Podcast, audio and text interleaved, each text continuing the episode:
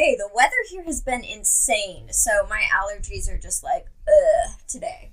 Fun. Yeah. How about you? How are you doing? You know, I'm hanging in there. No complaints. I baked cookies for about nine hours today. Oh, how many cookies did you get in nine hours? A shit ton. I made five different kinds, and each of them are like two to three dozen. So I'm, yeah.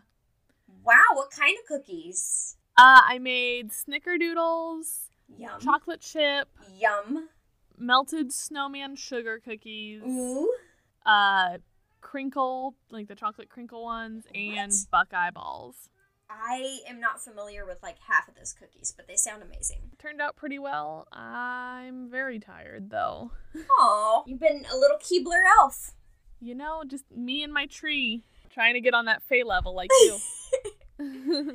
Uh, welcome to Supposedly. This Oh, time yeah. we'll introduce ourselves uh, before we talk about weird stuff, I guess. So, hey, We're not off to a great start. I'm Rue though. I'm Hey. Jesse. Welcome back.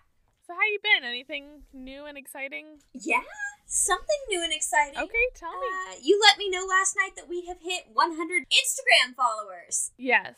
That's very exciting. We're happy to have all of you. Thanks for following us on the gram.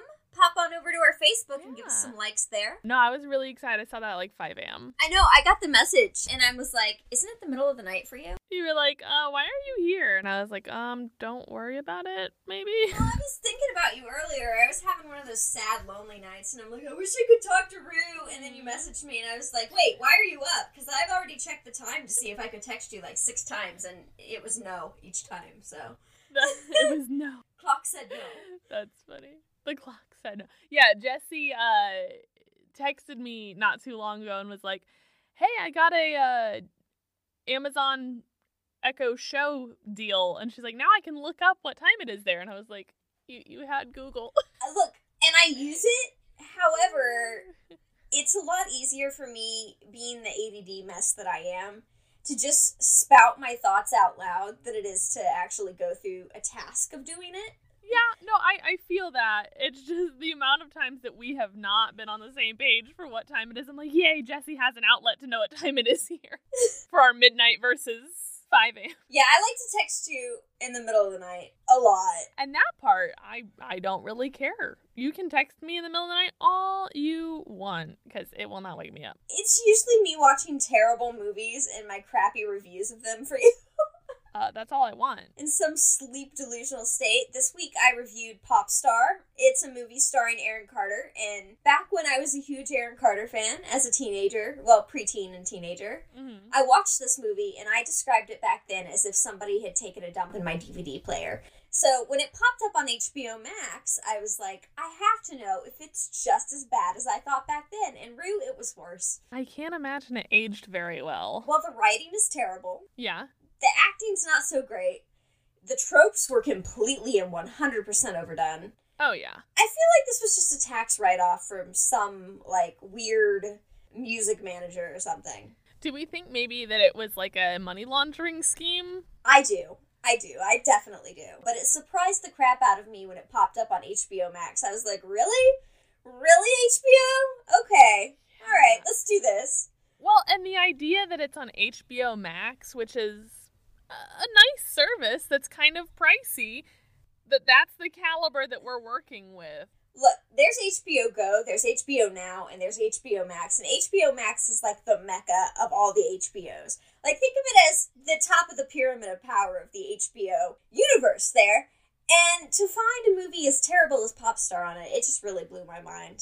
So I, I looked it up because I just want some facts. Yeah. And you have to specifically Google pop star movie Aaron Carter because if you Google pop star, you get the DJ Khaled song. If you Google pop star movie, you get the 2016 documentary. Fair. You have to go all the way. The SEO on this is not great. Yeah. IMDb gives it 2.6 out of 10. Oh, that is generous of them. Uh, Rotten Tomatoes is especially generous at a whopping 56%. What? No way. Yeah. Ugh. Okay, this there's a conspiracy theory here. There is. We'll find it. This is going to be our next episode, I think. Um, We're gonna turn some people against us with the uh, the music industry at Jive Records is gonna be coming for us. It doesn't even say it's gross anything. returns. Doesn't say its budget. They're ashamed. If you go on the Wikipedia page, I'm telling you, it's a tax. Yeah. It's a tax write off or something. And I have this theory. So, do you know the Backstreet Boys were put together originally by a man named Lou? Oh, let me look up his name real quick. Ferrigno. What? No, I- it's not Lou Ferrigno. Okay, hang on. Give me one second and throw some music in here or something while I look this up.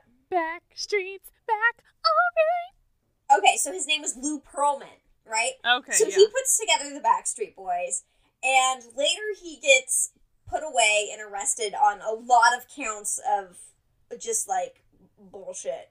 yeah. So he was accused of running one of the largest and longest running Ponzi schemes in the U.S. history, leaving more than 300 million in debts. So he was already a Hmm. pretty questionable guy. He then goes on to create NSYNC, which was the replacement at the time for Yeah. the Backstreet Boys and their largest competitor. And of course, Backstreet Boys' Nick Carter is the older brother of Aaron Carter. So Lou Pearlman had a lot of kind of pull in Aaron Carter's career as well. So I'm wondering if this pop star thing all goes into one of his schemes. it has to. He does make an appearance. He makes an Oh. appearance for like one second in the film, and I'm like, oh, I got you, you asshole. I know why you did this. It's like his Stan Lee cameo. It was terrible. There are characters that don't need to exist. There's the mass over sexualization of young girls. It, it's a terrible movie. Yeah. So while we're kind of adjacent to Backstreet Boys, since I did reference everybody, Backstreet's back all right, All right. I want to have a little conversation about that song. Have you ever thought, really sat and thought about how weird it is to ask your four closest friends if you're sexual? Am I sexual? Yeah. Yeah. Am I the only one? And I love that they are just hype men. That they're like, yeah. like, Am I everything you wanted that'll rock your body now? yeah, because I can't imagine being that on board with it that quickly. Like, if we were just hanging out one day and you turned to me and you like did a body roll and you were like, am I sexual? am don't- I sexual? I don't know that my first response would be, yeah, in perfect harmony with our other three friends. I think you just laugh at me for a bit. Yeah, I think I would just laugh at Or I would make like the Chloe gif. You know, the Chloe goes to Disney World, it's just that little blonde girl in the back seat, just like sneering. She's like, what?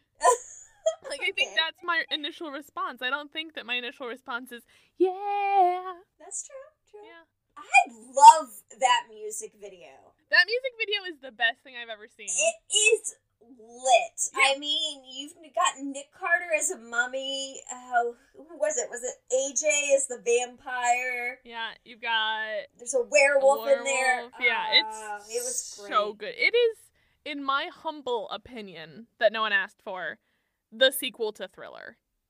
I think that people will be very displeased with that opinion, but I agree with it. But I think it's the most effective use of weirdly putting horror where it doesn't necessarily belong in a pop music video.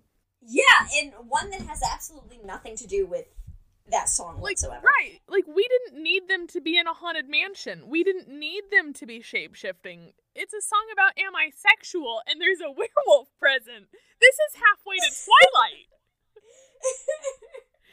Maybe that's why they went with that. Like, I know Twilight wasn't a thing back then, but obviously the teen, young adult, Mhm. supernatural romance crossover has been there for such a long time. Yeah. Maybe they just kind of. Um, if you hear a lot of stuff going on in the background, that is my big fluffy cat, Littleface, who decided she's got zoomies and wants to jump up on doorways and run around right now. So Brilliant. she sounds like a little wrecking ball coming into all sorts of different areas at Yeah, a little bit. Also, they shot in the Casper house for that, I believe. The mansion that was in Casper. Huh. So I produced a music video a while back for Radar State, which is um, a group composed of the members of the Get Up Kids and um, a couple of the Only Children and the Gadgets came together to make this super group called uh, Radar State. And I I used that Backstreet Boys video as part of my inspiration in the vision for it. I was working with Josh Berwanger, who is a singer and guitarist, and also my ex who was doing this video. Yeah. And I kept trying to be like, hey, can, because he's really into supernatural. He wanted someone to be a werewolf and someone to be a vampire. And I was like, okay, can we kind of go off of this little bit stylized? Because I Yeah. feel like they did a really good job of not making it cheesy, Mhm. but also bringing a unique style to it. So I was, I was kind of like that. And I may have made him be the mummy because of Nick Carter's mummy, because he had the hair that was sticking out. And I was like, oh, that's perfect. Because I liked Nick Carter's hair sticking out of the mummy costume. I thought that was a kind of a cool Mhm. thing. So Yeah. I mean, I feel like part of his contract was that his hair had to be perfect and involved in everything. So he was like, "Oh, if I'm the mummy, we're not going to cover that shit up with bandages, friend. my hair is my money right here." yeah, it could be. Also, um, I I've got mad love for the Backstreet Boys because when I was Yeah. a little preteen, me and my friend Shardvi, we go to the Backstreet Boys concert, Mhm. and Mix ninety three point three was shooting T-shirts out of one of those T-shirt cannons, right? Nice. Yep. And some like methed out older lady jumps in front of our little like twelve year old bodies and like knocks us down to get this t-shirt. She didn't even have kids with her. But Mix 93.3 saw that and felt so bad for like Shara and me Mhm. that they gave us they upgraded our seats. Nice. And Nick Carter waved to me once and I was like, Oh my god. And that's still your best day ever. I've probably had better days, but like for a so. preteen, that was like worth it, man. Yeah. Yeah. I hope that the last 20 plus years have had at least one better day than him waving at you. Yeah, me too. You've had some Me cool too. things happen to you. I've had some awesome things happen to me. I've had a really cool life so far. Yeah. It's uh, 2020 is obviously sucky and not cool, It's just a write off. but I've gotten to do some amazing things that I don't think a lot of other people get the opportunities to do, Yeah. and I'm eternally grateful for that. You've been in some really cool rooms. I've been in cool rooms. Well, yeah, but like just, you know, you've gotten to have experiences and be around things and adjacent to things, especially with doing like producer stuff that it's just like you've gotten to see a lot of stuff that I don't think most people even know exists. Yeah, I got to tour with Josh and uh, Yeah. his his group Berwanger, as well as um, Radar State, and I toured with um, uh, one of his other groups. And like, Yeah. why am I blanking on the anniversary? I Mhm. got to do that amazing things. Um, Being on infomercial sets is a dream every day. I love what I do. Uh, I've Mhm. gotten to make some awesome movies with some incredible people. Yeah, I mean, you literally have a Um, fake head. Like, how many people can say that they have a fake head? Yeah, and then you get the weird problems that come with that. Like, Right. See episode, what is it, like seven for that recap? Yeah. but man, like I've gotten to do some incredible things. And Yeah. to think that I've done it all from Kansas is pretty sweet. Sorry, I got away from my mic there because I dropped my my charger on my lap. ah. Gotcha. I got to be in a, a documentary series that followed me all throughout high school. So um, I still have that, and I can look back on all the years I was a terrible person. Um, I am so glad I do not share that experience with you. that was it was a lot, man. Yeah. Like, eh, you know, Yeah. I don't think most people want to look back on their intimately filmed high school experience. I think most of us just want to burn those memories. I think it's one of those things where time does a great job of kind of blurring the effects Yeah. of the past. Um, but when you're on camera during some Right. of these most formative years where you're screwing up, you're making mistakes, you're becoming the person that you're becoming.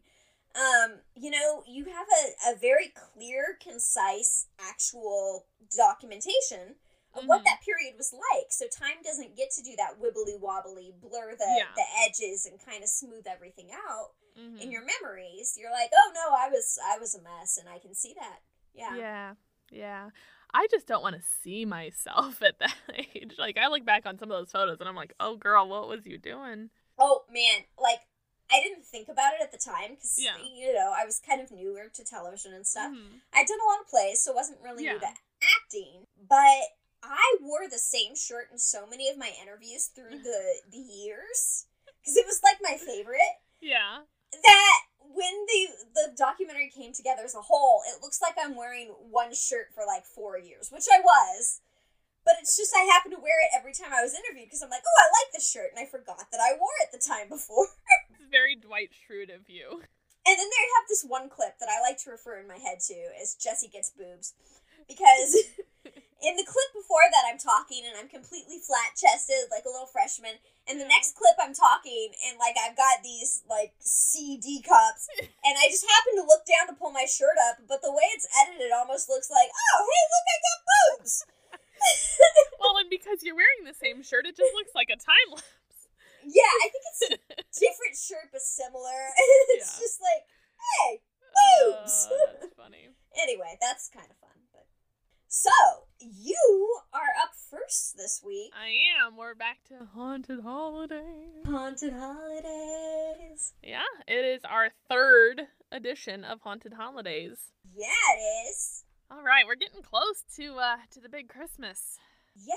Yeah. Um. So we had given a shout out to our Hanukkah uh, Mhm. listeners last last podcast. Yep. Um. It's the seventeenth. Do you? Will we be recording again before the twenty sixth? Do you No. think?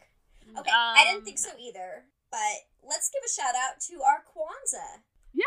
Happy Kwanzaa, friends. On the 26th, Kwanzaa starts. So if you're listening to this, this is our probably last episode recorded before Kwanzaa starts. So happy Kwanzaa. Happy Kwanzaa and Merry Christmas and Happy December. Happy holidays. Happy Yule. Happy 2020's almost over.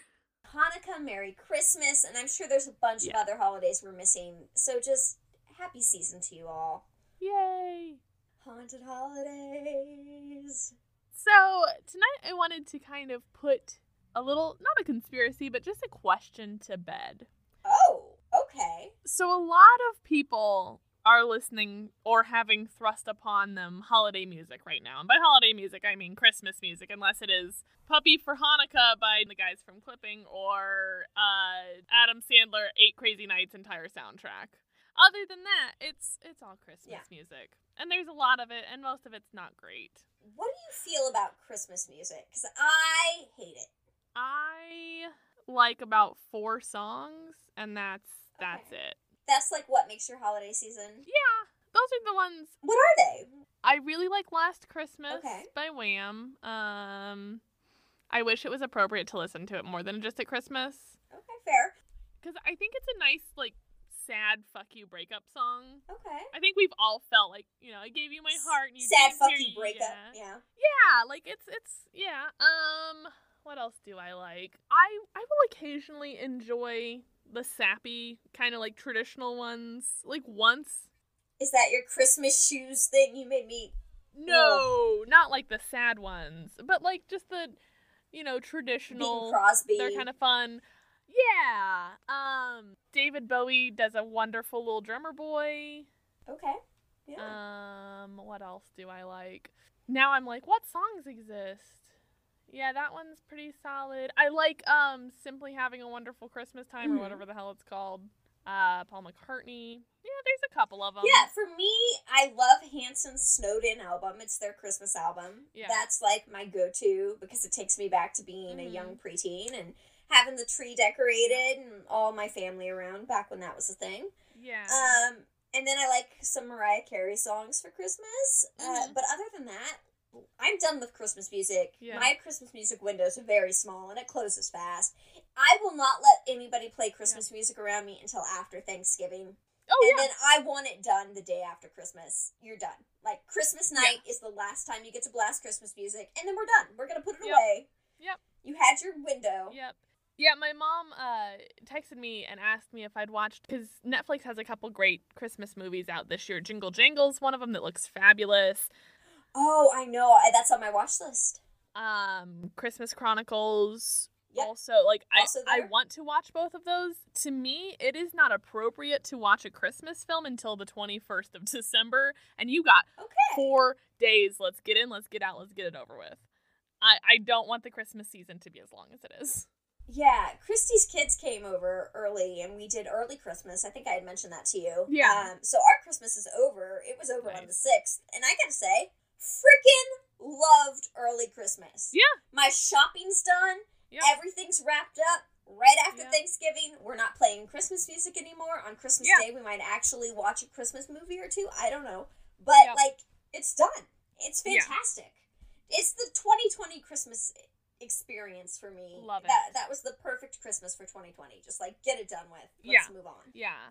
Uh I enjoy non-traditional Christmas activities. Like I like the things that like people weirdly make traditions. Oh, me too. Like last year, Darnell and I had a Tom Hanks marathon for Christmas, and it turns out a lot of Tom Hanks movies are weirdly Christmas oriented. I love it. Like uh Cast Away. We watched Cast Away for Christmas and didn't even think of it being a Christmas film, but that's why he's on the flight is because it's like Christmas Eve and they're trying to get packages to the post office. Oh my god, I have to watch Cast Away now. Yeah. I love Cast Away. I'm not crazy So about the ending, but No I- one's I crazy about the movie. ending. I think I know you would really, you would really struggle in Cast Away. Oh, look, I'm. T- we've already talked about how if I end up on a deserted island, I'm just taking myself out with a rock after a certain amount of time. Like, I'm not gonna try to eat. Hmm. I I'm gonna make a shelter. I like making Yeah. things, Oh yeah. but like after two days, when I get hungry, I'm like, oh, it's rock time. Yeah, because I know you with the seafood is not happening, and it's really hard to sustain enough caloric intake on coconuts. Yeah, I hate seafood and I hate coconuts. So Oh, that's unless they have some sort of birds, which I'm sure they might, but like I'm not gonna be able to catch a bird. Yeah. I'm not gonna lull myself into thinking I could catch a bird. I'd make a trap and I'd sit there for two days and then I'd realize like, oh crap, I don't know how to make a bird trap. Yeah. Yeah. Yeah. Yeah. So Yeah. you know, rock for me. Yeah. You got like a okay, so if I ever end up missing like on a deserted island, this is Mhm. your guys' notice. You got about a three day window before I'm rocking myself. Okay. After three days, maybe dial back the search a little bit because I'm not there. Jesse's gonna be rocking around the Christmas tree. All right. So the the question that we're putting to bed today is why in the song The Most Wonderful Time of Year the line scary ghost stories and tales of the glories of Christmases long long ago exists. Oh, I figured that was a nod to Charles Dickens. Kind of, Okay. but that does such a disservice to so many other wonderful authors. Okay, well, I'm excited to hear about this then. Okay. So modern listeners are like, oh yeah, I guess it's Charles Dickens, or people are just weird. I don't know. Maybe it just rhymed. But actually, Way to insult my. I just assumed it was Charles Dickens. I didn't insult it. I'm just like, yeah, it's one of the common All right. it's one of the common Okay. assumptions. Uh, but no, it turns out that this is rooted in a Victorian tradition. Ooh, of tales of Christmases long, long ago. That's pretty long, long ago. Yeah. So they like to tell ghost stories at Christmas while you roast your chestnuts and um. They did, yeah. So during the mid 19th century, there was a fascination with ghosts in the afterlife, as we see with the spiritualism movement. We've got. Houdini popping off. We've got seances. We've got, you know, all the all the spooky spiritualism stuff is happening. And it's also no coincidence that this is when Charles Dickens wrote A Christmas Carol, uh, which he wrote in 1843. And so it also kind of, like everything else we've talked about during haunted holidays, stems from the pagan beliefs that during the solstice, the longest night of the year, the veil between our world and the next is particularly thin. I didn't know that Christmas thinned the veil as like an All Hallows Eve would. Yeah, it's something to do with or one one school of belief is that because the night is so long that there is more opportunity for stuff to pop off. I could see that. Yeah, I mean, it checks out for me. So, part of the Victorian tradition comes from storytelling just naturally taking place. So, people would get together for Christmas because that's a thing you can do sometimes when there's not a pandemic. And, you know, you're getting together with a bunch of your friends and family, and you've had a good meal. It's cold outside, but it's warm inside by the fire. You're maybe passing around some mulled wine. Everyone's feeling good, and they're bored as hell because no one's just like putting on the record or watching TV, watching Elf. And you're really rude if you're reading a novel in the corner by yourself. Right. And so you naturally just kind of start to tell stories. And especially because of the spiritualism movement, a lot of people wanted to tell ghost stories. I love it. We should bring it back. I want to bring it back as well. It's actually, and it's kind of funny that you and I want to bring it back because it's thought that a majority of people who wrote ghost stories during this time were women. I could see that. Uh, Yeah. Is Mary Shelley around this time? I think Mary Shelley A little later. a little later, but she's around that time too. Yeah. So yeah, a lot of women were the ones writing science fiction, which I feel like gets erased a lot in history. I mean, But yeah. Yeah. Yeah. yeah. Unfortunately. Yeah. In addition to Dickens, popular authors were E.F. Benson, Algernon Blackwood, J.H. Riddell, and later on A.M. Burrage and M.R. James. Are all those initials because they're women? Some of them might be. Um, I know that Elizabeth Gaskell, I want to say, was a really popular one later on.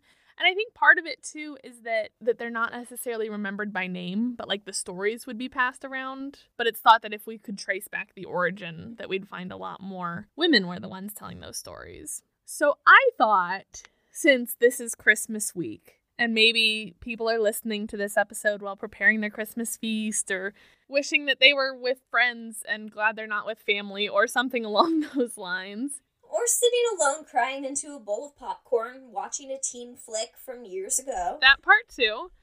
I thought it would be kind of fun to read you guys a ghost story. Yes, please. Okay. So this is from like 1900, I think, and it is by Alfred Burrage, who we talked about. This story of Smee, not to be confused with the Captain Hook character or the Peter Pan I character. I love Smee. I, do too. Is it Smitty? Is it Smitty or Smee? Smee. Okay. Because looking the story up, I had a lot of. Did you mean? No, no, I didn't mean. I did not mean. All right, so it's not super long, but we're gonna go ahead and give it a read. No, said Jackson with a shy little smile. I'm sorry, I won't play hide and seek. It was Christmas Eve, and there were 14 of us in the house. We'd had a good dinner. And we were all in the mood for fun and games. All that is, except Jackson. When somebody suggested hide and seek, there were loud shouts of agreement. Jackson's refusal was the only one. It was not like Jackson to refuse to play a game. Aren't you feeling well? Someone asked. And don't, like, you can interrupt me and have commentary. Don't just let me read you a story like I'm a librarian. Oh, I'm sorry. I was really enjoying No, it. I, I was just like, oh, let me tell you that you're allowed to interrupt me. Okay. Okay, sorry, I was into it. Um, although whenever hide and seek gets brought up in a ghost story, I feel like I know where it's going. Well, it might be because of Smee. I'm perfectly all right, thank you, he said. But, he added with a smile that softened his refusal but did not change it, I'm still not playing hide and seek. Why not? someone asked. He hesitated for a moment before replying. I sometimes go and stay at a house where a girl was killed. She was playing hide and seek in the dark. She didn't know the house very well. There was a door that led to the servants' staircase. When she was chased, she thought the door led to a bedroom. She opened the door and jumped and landed at the bottom of the stairs. She broke her neck, of course. Okay, stop there. Okay. Because I didn't know you could run in hide and seek. I thought you hid, and if you're found, you're found. So this girl was already one breaking the rules. A little rebellious child here. She broke her rules and she broke her neck. That I'm not saying that breaking rules leads to neck breaking, but I am saying like But it is a good cautionary tale. it is a cautionary tale that you know some rules are there for a reason. Yeah. Like, um, so I, I'm guessing they were playing a version where you hide, and if you're found, then you can run as long as you're not tagged. Or maybe she took too long during the counting phase and couldn't Yeah. find a spot, and then she just ran to find a spot, and boom, that I would get. I Anyway. have known some people who play that you can move, that you don't have to stay in the same spot. I think that's stupid. It is. And maybe that's what Jackson thinks as well. I know that there are probably a lot of adults out there playing hide and seek with their kids right now, just Yeah. so they can hide in the cupboard and eat their chocolate secret A stash. thousand percent. and get like two minutes away from their kid. Yep. So here's to you, mommy, playing hide and seek. Listening to our podcast. You eat those tortilla chips. You you get that chocolate, girl. We won't tell. All right. You get to move. There's your exception to the rule. Parents get to move if they're eating their secret chocolate stash. if you pay the bills, you get to play hide and seek however you however want. you want. Yep. Yep. All right. Supposedly house rules. We all looked serious. Mrs. Fernley said, How terrible! And were you there when it happened? Jackson shook his head sadly. No, he said, but I was there when something else happened. Something worse. What could be worse than that? This was, said Jackson. He hesitated for a moment, then he said, I wonder if any of you have ever played a game called Smee. It's much better than hide and seek. The name comes from It's Me, of course. Perhaps you'd like to play it instead of hide and seek. Let me tell you the rules of the game. Every player is given a sheet of paper. All the sheets except one are blank. On the last sheet of paper is written Smee. Nobody knows who Smee is except Smee, himself or herself. You turn out the lights, and Smee goes quietly out of the room and hides. After a time, the others go off to search, but of course they don't know who they are looking for. When one player meets another, he challenges him by saying Smee. The other player answers Smee, and they continue searching. Is this just Among Us? I it could be. I was thinking when the lights go on, wouldn't you just look around the room and be like, "All right, well, Tom's gone. Yeah, probably. Let's go look for Tom." Or do you all have to be back to back and then wander out aimlessly and like are you in different rooms? It just seems like there's a hole in this logic. This guy's but- not very good at explaining the rules. Uh, maybe he's making it up on the spot. Maybe. Okay, so Smee, you find another like Yeah. okay, I find you in the hall and you're not Smee and I'm not Smee Right. and I say Smee and you say Smee? and then we're like We're, we're like, okay, not us. And then we go eat tortilla chips in the cupboard. okay. okay. But the real Smee doesn't answer when someone challenges. The second player stays quietly beside him. Presently, they will be discovered by a third player. He will challenge and receive no answer, and he will join the first two. This goes on until all the players are in the same place. The last one to find Smee has to pay a forfeit. It's a good, noisy, amusing game. In a big house, it often takes a long time for everyone to find Smee. Perhaps you'd like to try. I'd happily pay my forfeit and sit here by the fire while you play. How do you play uh pay a forfeit? You just you miss the next turn? I guess so. Okay. It sounds like Jackson just really doesn't want to play. He's like, I'll just sit by the fire. It's fine. yeah, I don't want to do anything. You guys play. Yeah. It sounds like a good game, I remarked. Have you played it too, Jackson? Yes, he answered. I played it in the house that I was telling you about. And she was there? The girl who broke? the girl who broke. Oh, oh man. She a broke bitch. Like me. like me. Oh my goodness. If Okay. that's not the episode title, you're fired. Uh, that's fair. Yeah. No, no, said someone else. He told us he wasn't there when she broke her neck. Jackson thought for a moment. I don't know if she was there or not. I'm afraid she was. I know that there were 13 of us playing the game, and there were only 12 people in the house. And I didn't know the dead girl's name, but I heard that whispered name in the dark. It didn't worry me, but I tell you, I'm never going to play that kind of game again. It made me quite nervous for a long time. I prefer to pay my forfeit at once. Oh, so he just wants to sit it out because he's scared. Oh, but you guys should go ahead and play. Yeah. This guy is like, like uh, like uh, uh what's his Like name? an asshole. No, no, the guy who whitewashed the fence. Who Oh, Tom Sawyer, Tom Sawyer. He's Tom Sawyer. Yeah, he's like, yeah, you guys go ahead and Yep. wash this fence. I'm just gonna chill over here and watch you guys be Yep. idiots. Okay. Okay. We all stared at him. His words did not make sense at all. I agree. Yeah, these are some sketchy instructions at best. Maybe you guys can play some Smee for Yeah. the holidays. Let, Let, us know, how, it goes. Tim Vouse was the kindest man in all the world. He smiled at us all. This sounds like an interesting story, he said. Come on, Jackson, you can tell it to us instead of paying a forfeit. Very well, said Jackson, and here is his story. He's playing Yup. Oh, oh, fine, fine. I'll tell Yeah. you. Ugh. I have predictions on how I think this Let's is hear 'em. go, but um, I think the girl's ghost is gonna be Smee, and everyone just stands behind her and doesn't know it's Smur. Uh, all right, let's see what happens. Have you met the Sangstons? They're cousins of mine and they live in Surrey. Five years ago, they invited me to go and spend Christmas with them. It was an old house with lots of unnecessary passages and staircases. A stranger could get lost in there quite easily. I feel like Jackson's an orphan. Probably. He's definitely a tag along kid, much Yeah. like myself is. Yeah.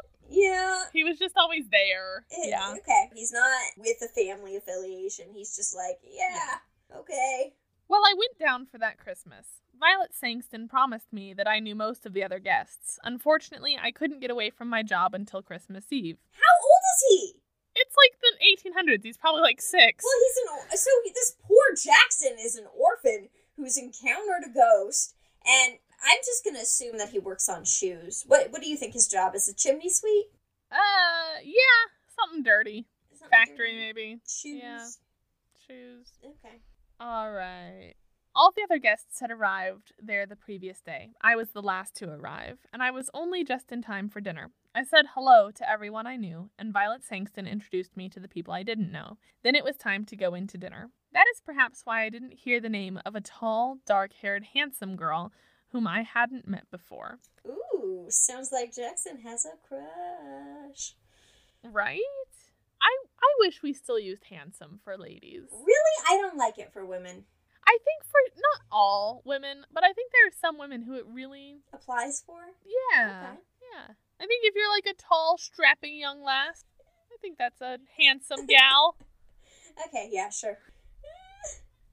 I I don't know, like Gina Carano could be handsome. Okay, all right. Um. Oh, what's the woman? Tilda Swanson. Tilda Swinton, yeah, she could be handsome. Yeah. Yeah. She could be handsome. yeah. Okay. I like it for I, I like it as an option. I don't know that I would use it for myself. A default. Yeah, but I like it being a possibility. Okay. All right, so his girlfriend Tilda Swinton's there, But with dark hair. She's wearing a wig. but with dark hair. Yeah, it's it's for a role. She's growing it back out after Doctor Strange. Fair. She looked cold and clever. She didn't look at all friendly, but she looked interesting, and I wondered who she was. Maybe it is Tilda Swinton. Yeah. I didn't ask Mysterious. because I was sure that someone would speak to her by name during the meal.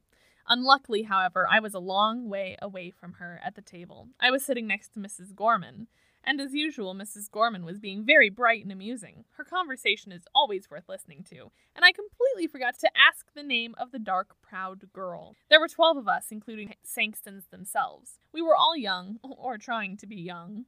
Jack and Violet Sangston were the oldest, and their 17 year old son, Reggie, the youngest. Okay, so Jackson's between 17 and the age of a parent of a 17 year old.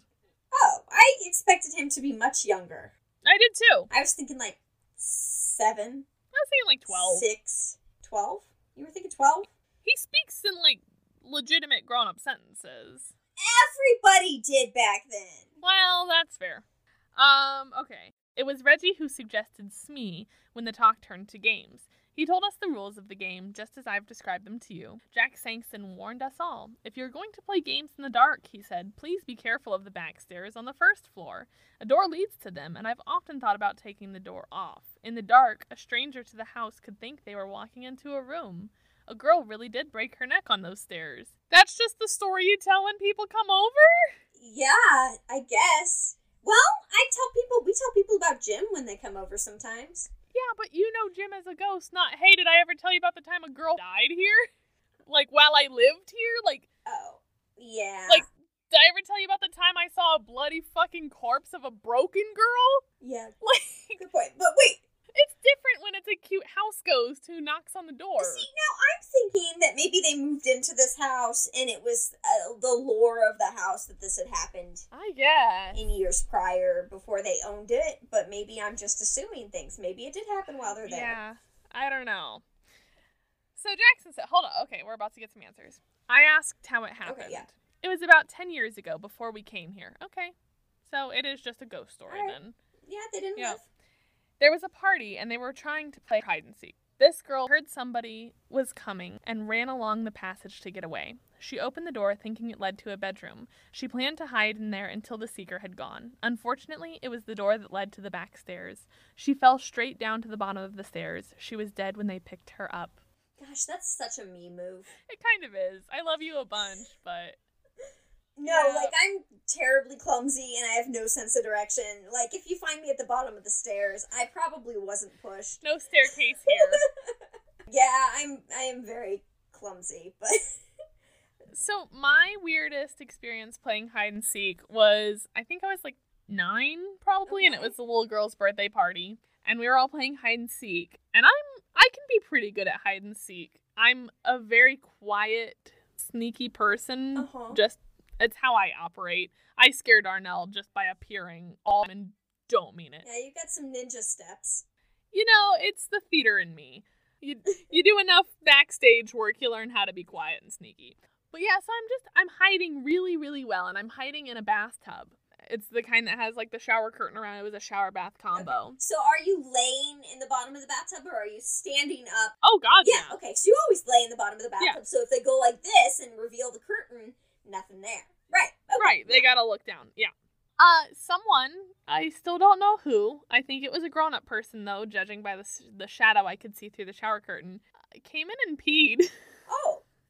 and you just kind of laid there. For, A, I was terrified of what to do because I was like nine and I was like, this is awkward because peeing's right, weird. right. I probably would have just pretended to be invisible. But I was also so devoted to winning that I was like, ha ha, very clever. You're going to try and get me out by peeing. I won that round. I'm proud of you. I'm very small and compact. Yeah. So I usually go for tiny places or places up high Yeah, you fit. that you wouldn't think to look because I'm I can climb pretty fast Mhm. I like up sometimes. on top of counters. Yep. Okay. We all promised to be careful. Mrs. Gorman even made a little joke about living to be 90. You see, none of us had known the poor girl, and we didn't want to feel sad on Christmas Eve. Well, we all started the game immediately after dinner. Young Reggie Sangston went round making sure all the lights were off, except the ones in the servants' rooms and in the sitting room where we were. We then prepared 12 sheets of paper. 11 of them were blank, and one of them had Smee written on it. Reggie mixed them all up and we each took one. The person who got the paper with Smee on it had to hide. I looked at mine and saw it was blank. A moment later, all the electric lights went out. In the darkness, I heard someone moving very quietly to the door. After a minute, somebody blew a whistle, and we all rushed to the door. I had no idea who, who was Smee. For five or ten minutes, we were all rushing up and down passages, in and out of rooms, challenging each other and answering, Smee? Smee. After a while, the noise died down, and I guessed that someone had found Smee. After a time, I found a group of people all sitting on narrow stairs. I challenged and received no answer, so Smee was there. I hurriedly joined the group. Presently, two more players arrived. Each one was hurrying to avoid being last. Jack Sangston was last and was given a forfeit. I think we're all here now, aren't we? He remarked. He lit a match, looked up at the staircase, and began to count. Nine, ten, eleven, twelve, thirteen, he said. And then he laughed. That's silly. There's one too many. The match went out, and he lit another and began to count. He got as far as twelve, then he looked puzzled. There are 13 people here, he said. I haven't counted myself yet. Oh, nonsense, I laughed. You probably began with yourself and now you want to count yourself twice. His son took out his electric torch, because we're in England. Ooh, a lighter. Uh, flashlight, maybe? I don't know. Oh, I was thinking lighter. But I didn't even think they had flashlights back then, so I'm not sure what we're dealing with. It gave a better light than the matches, and we all began to count. Of course there were 12 of us, Jack laughed. Well, he said, I was sure I counted 13 twice.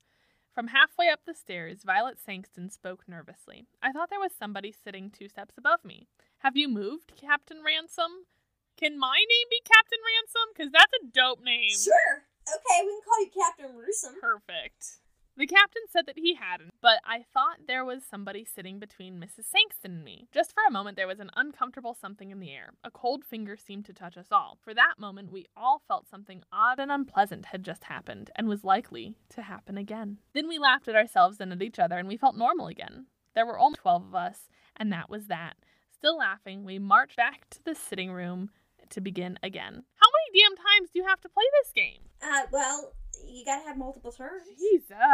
I that's too much for me. And also, you have people over to your home for dinner. How do you not know to not recognize one of them? Who all's there? Like Right. what?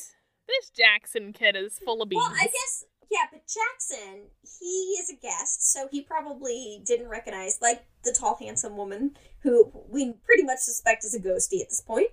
yeah. But it was the the man of the house who was Oh. counting. Yeah, I don't know.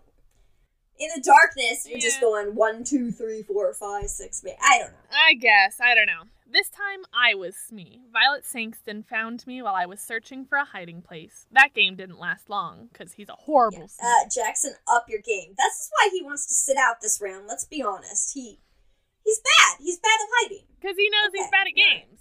He's a sore loser. Yeah. Soon there were 12 people, and the game was over. Violet felt cold and wanted her jacket. Her husband went up to their bedroom to fetch it. As soon as he'd gone, Reggie touched me on the arm. He was looking pale and sick. Quick, he whispered. I've got to talk to you. Something horrible's happened. We went into the breakfast room. What's the matter? I asked. I don't know. You were Smee last time, weren't you? Well, of course, I didn't know who Smee was. While Mother and the others ran to the west side of the house and went east. There's a deep clothes cupboard in my bedroom. It looked like a good hiding place. I thought perhaps Smee might be in there. I opened the door in the dark and touched somebody's hand.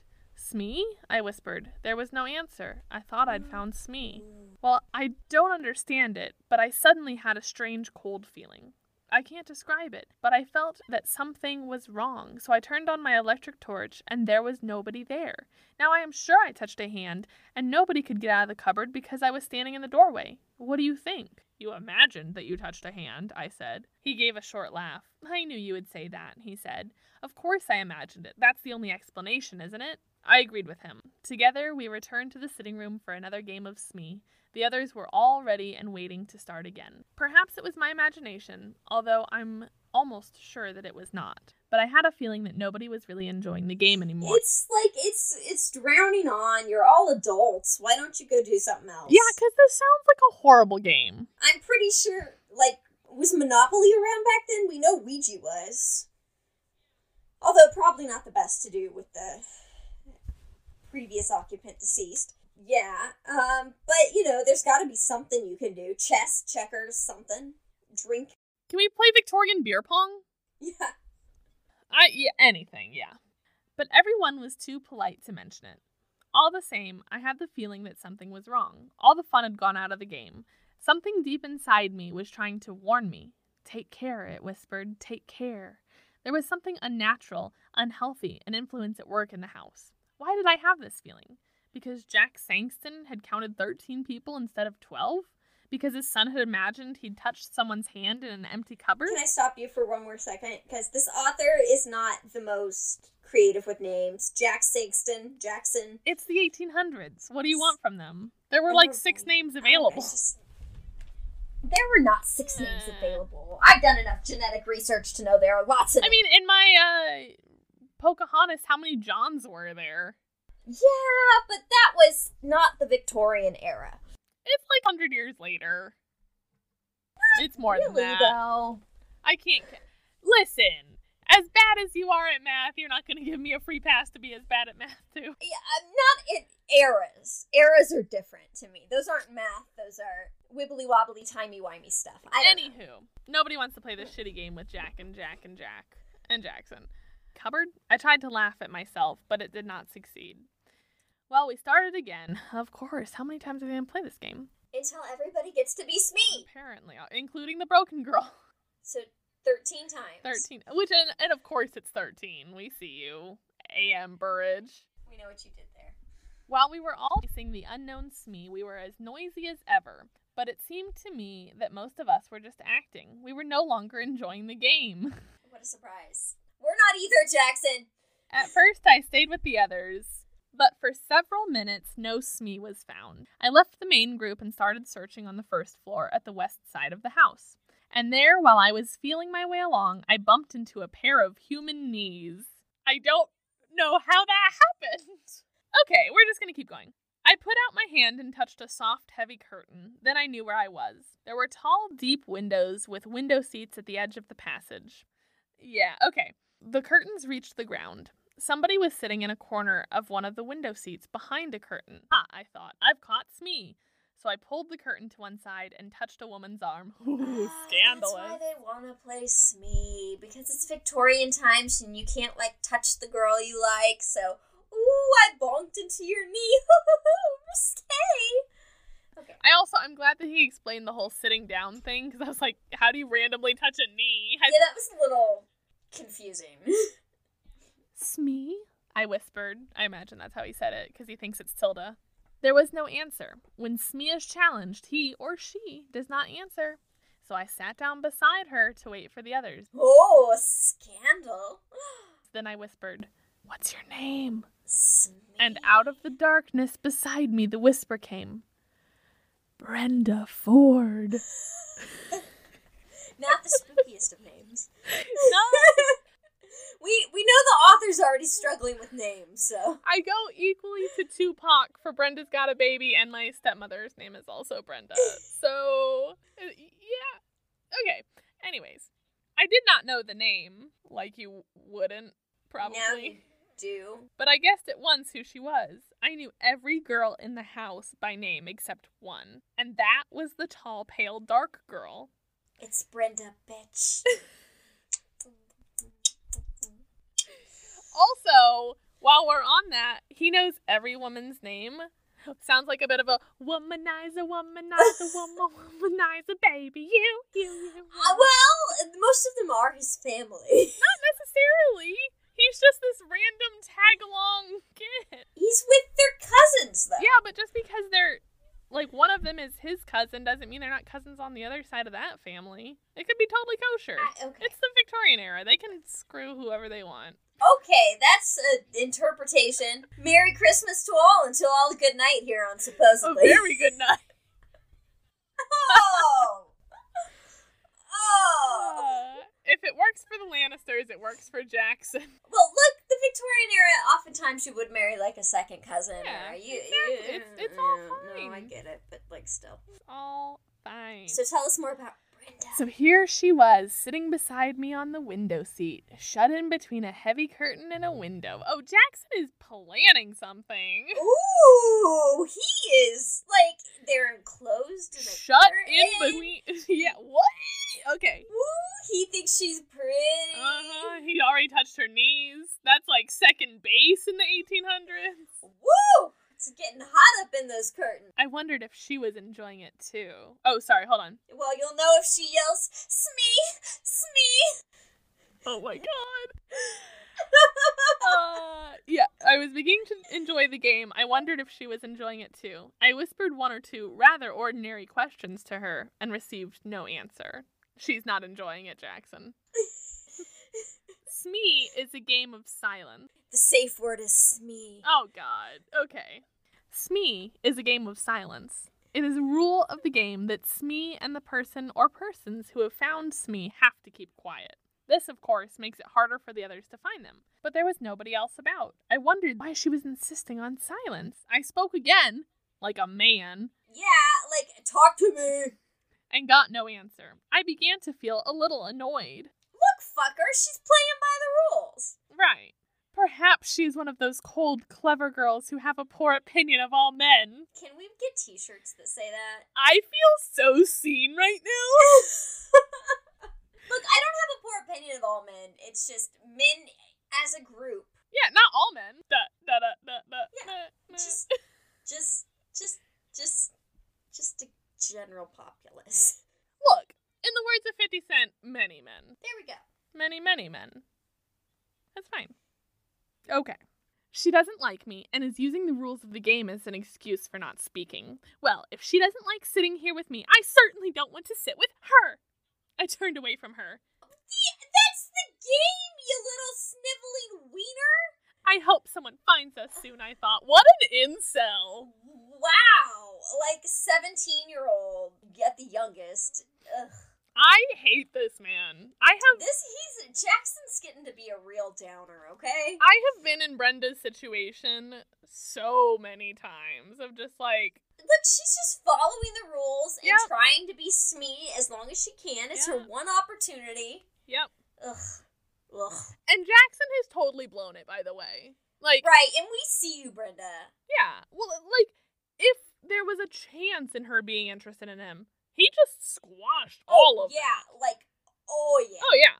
And then to get all offended because she won't talk to me, even though it's the rules of the game. And I don't, want to talk to you too. I'm gonna turn away from you and chew my bit teeth. She just thinks so much of herself. As I sat there, I realized that I disliked sitting beside this girl very much indeed. Dude, not as much as she dislikes sitting beside you at this point. That was strange. The girl I had seen at dinner had seemed likable in a cold kind of way. You already thought she was cold. What's your fucking problem? What what is likable in a cold kind of way? I don't know. Keeps to herself, I guess. isn't trying to be flirtatious or draw attention to. I don't know. I okay, yeah, it's probably go a good on. upstanding Puritan woman. Jackson's kind of mm. Mm, yeah, I hope. we're not. We're I not, hope Brenda not, gets him. Not vibing with him right now. Not vibing with him. No. I noticed her and wanted to know more about her, but now I felt really uncomfortable beside her. Oh, poor Oh, baby. oh. Welcome to being a woman ever. Did she hurt your feelers by playing by the rules? The feeling of something wrong, something unnatural, was growing. Okay. Well, we all suspect Brenda's a ghost by this point, right? Right. Okay. So I get that, but the whole he's excusing it as But the fact that he doesn't. yeah, that's a that's a little bit of a red flag. It isn't like something's off, something's wrong. It's Yeah. she's it's cold. cold and unnatural. She's unnatural. She's not reciprocating to me. I Yeah. Yeah. I remembered touching her arm, and I trembled with horror. I wanted to jump up and run away. okay. I wish I had that effect on more men. I want to be this handsome woman. I prayed that someone else would come along soon. Just then, I heard light footsteps in the passage. Somebody on the other side of the curtain brushed against my knees. Smee. Someone brushed against my smees. the curtain moved to one side, and a woman's hand touched my shoulder. Smee? whispered a voice that I recognized at once. It was Mrs. Gorman. Of course, she received no answer. She came and sat down beside me, and at once I felt very much better. It's Tony Jackson, isn't it? Oh, okay, it's his last name. That's better. Okay. All right. Yeah. All right. I was. I feel like, like, halfway through the writer's like, maybe I need to be a little more creative with these names. Uh, let's just make that his last name. yeah, because for a minute we were getting into the Jackson Five. Right. I was like, how many of you are there? yes, I whispered back. You're not Smee, are you? No, she's on my other side. She reached out across me. I heard her fingernails scratch a woman's silk dress. Jesus. well, this lady's a little. mm, okay. Mrs. Gorman. I feel like this is the Copperfield game. Smee. It's gotta be. oh, sorry, I cupped a breast. Woohoo! Mm. Excuse me. Pardon me. Uh, hello, Smee. How are you? Who are you? Oh, is it against the rules to talk? Never mind. Tony we'll break the rules. Do you know, Tony? This game is beginning to annoy me a little. I hope they aren't going to play it all evening. I'd like to play a nice, quiet game all together beside a warm fire. Me too, I agreed. Can't you suggest something to them? There's something rather unhealthy about this particular game. I'm sure I'm being very silly, but I can't get rid of the idea that we've got an extra player.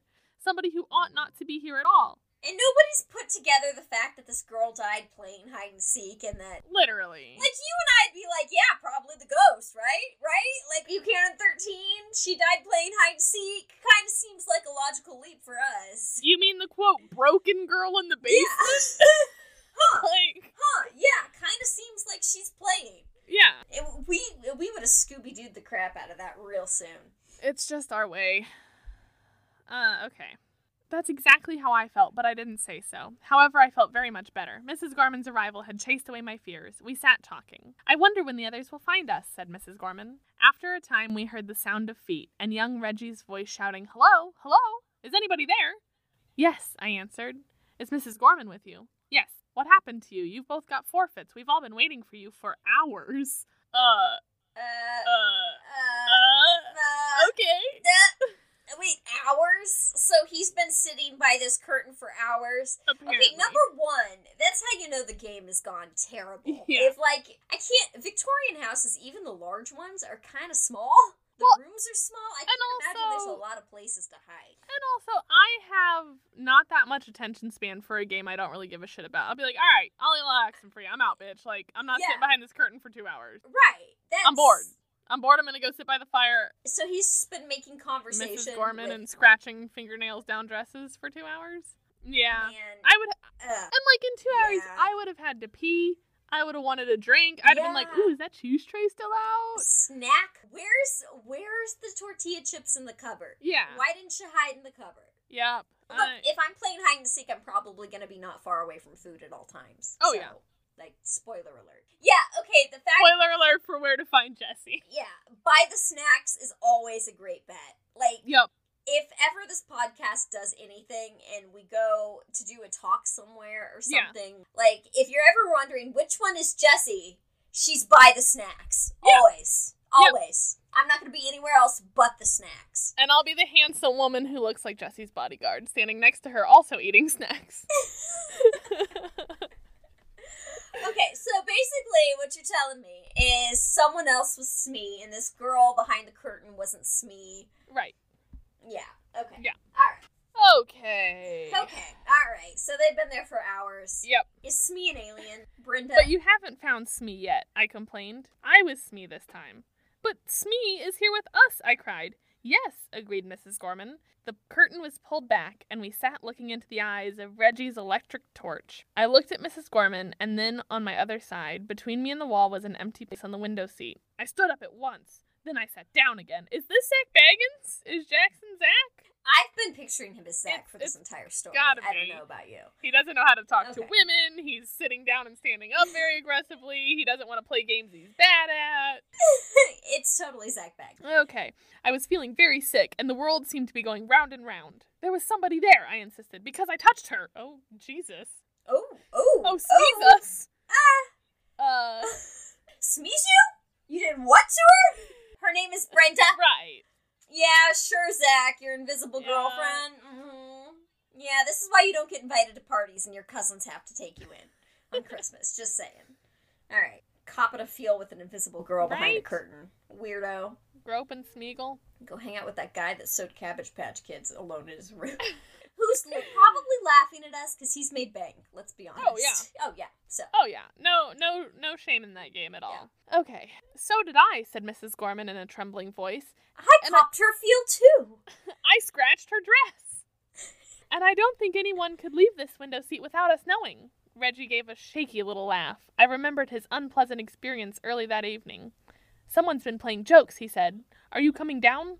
We were not very popular when we came down to the sitting room. Yeah, no shit! Oh yeah, you made the crappy game take like two hours longer. I found the two of them sitting behind a curtain on a window seat, said Reggie. I went up to the tall, dark girl. Is he just trying to cover for what him and Mrs. Gorba whatever have going on? Probably.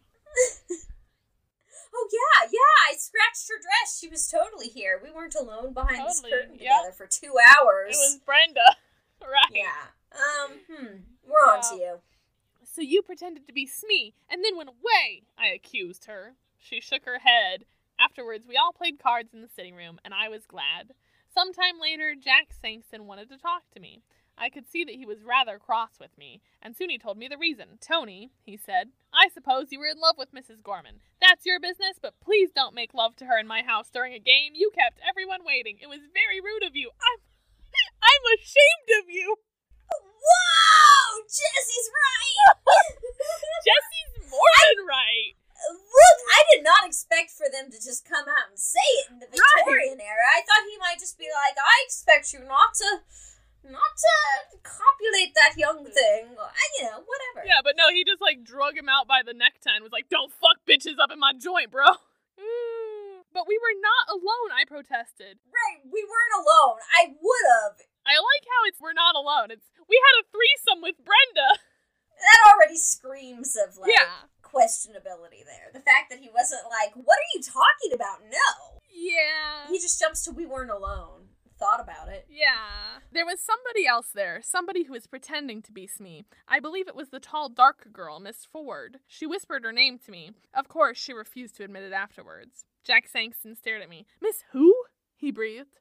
Brenda Ford, she said. Jack put a hand on my shoulder. Look here, Tony, he said. I don't mind a joke, but enough is enough. We don't want to worry the ladies. Brenda Ford is the name of the girl who broke her neck on the stairs. She was playing hide and seek here ten years ago. Well, he just got tired of his story and just threw it in there and didn't wrap it up. Nope.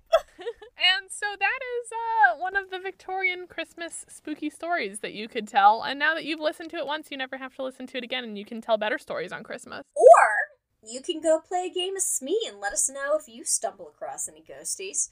But yeah, so there you go. That's Smee. So, what did you bring for Smee tonight? Well, for Smoo, I brought something a little different. I was gonna do a cult, but I got like balls deep into some research, Okay. and I want to do it right. So next week, you're gonna hear all about my my cult research.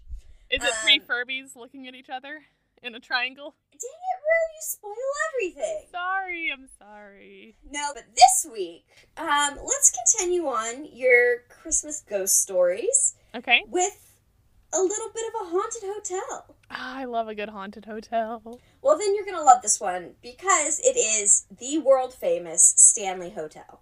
Ooh, also known as the Overlook. Well, sorta. In theory. it was the inspiration for Stephen King's Overlook Yeah. Hotel. Um, and we'll get into that a little bit, but first we gotta go back. And you know I love to start my stories with a good old ruey windy noise. Hit Here me we up. go. All right. So it is impossible to talk about the Stanley Hotel without talking about F.O. Stanley himself. The man, the myth, the legend. Before I kind of touch on him, um, let me give you a little overview here. The Stanley Hotel is, has about 142 rooms. It's a colonial revival hotel, and it's based in Estes Park, Colorado, United States. It's about five miles from the entrance to the Rocky Mountain National Park. And now, let me tell you about Freeland Oscar Stanley. What a name. Right? It's that sounds like a name that's got some oomph, Yeah. like some importance to it, right? Yeah, definitely. So Freeland Oscar Stanley, or F.O. Stanley, um, became famous for his Stanley steamer vehicle. But this man was more than just an inventor and entrepreneur. Um, he he actually had his hand in a lot of different things, including children's toys, the famous Stanley steamer, uh, the Stanley Hotel, and more. So Stanley F. O. Stanley's a, a wealthy guy, Mhm. right? Made made rich by mostly the Stanley steamer. Yeah. And in 1903, he was stricken with a life threatening resurgence of tuberculosis. Ooh. Yeah. Uh, and a lot of doctors at the time, what did they recommend for tuberculosis? Do you? Going outside and just hoping for the best. Pretty much. They. And taking baths. this seems a little ridiculous to us now, but the most highly recommended treatment at that point in time was fresh, dry air with much sunlight and a good old fashioned hearty diet. Which So- is literally their way of saying, yeah, we don't know. pretty much just get some good air. You need good air for your lungs that are terribly, terribly infected with tuberculosis. Bleeding. Yeah. Yeah. Um, and patients of tuberculosis at the time were called lungers. I don't know if you knew that. That was new Okay. information to me. Hadn't heard that either. During don't, this Don't know that I love it. It feels a little um cringy. Yeah, right? Yeah. Lunger. Oh, I'm a lunger and I gotta go get some fresh air. so, F.O. Stanley decides that he's gonna take his his nice, fresh doctor recommended air in at the Rocky Mountains, Yeah. which is a very popular place for lungers to go. So he gets his wife in tow, whose name is Flora, and they arrive in Denver, Colorado around March. And in June, on the recommendation of his doctor, who is Dr. Sherman Grant Bonney, they decide to move to Estes Park, Colorado for the rest of the summer. They're just going to summer there and hope he doesn't die, right? How nice to have money.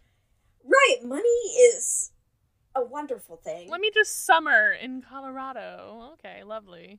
Now, they didn't know that he would live. They kind of expected that, you know, the tuberculosis might run its course, and they had even made plans to transport his body Okay. uh, if that were the case.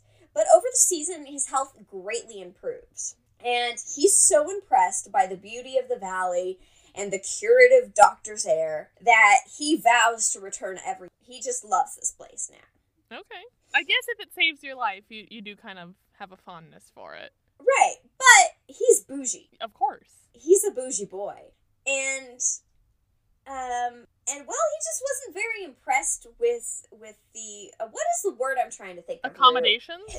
Accommodations. You go. Thank you. Yeah, of course. I was struggling with that so hard. Loves the area, super bougie, Mhm. doesn't like the accommodations. Everything's pretty rustic, old. There's Yeah. not really electricity. Um, there's a really relaxed social scene which he enjoyed, but also Mhm. was kind of mm, unfulfilling on a level. And I think Yeah. we can all relate to that right now. so this is where he makes another vow to himself. He vows to turn Estes Park into a resort town. All right. And in 1907, by God, he started. so construction starts on the Hotel Stanley. At the time, it was going to be a 48 room hotel that was very grand and catered to the moderately wealthy class. Um, including urbanites who were composed of the Stanley social circle back east, as well as consumptives or lungers who really wanted that healthful air. All right. So that's kind of nice that he's like, at least I'm going to pass along Yeah. the air, but you got you got to be rich, I guess. So he purchases this land in 1908 through the representatives of the fourth Earl of Dunraven and Mount Earl of the Anglo-Irish peer. So they had originally acquired it by stretching provisions of the Homestead Act in 1862, and so they get this land, and it's kind of sketchy. Mhm.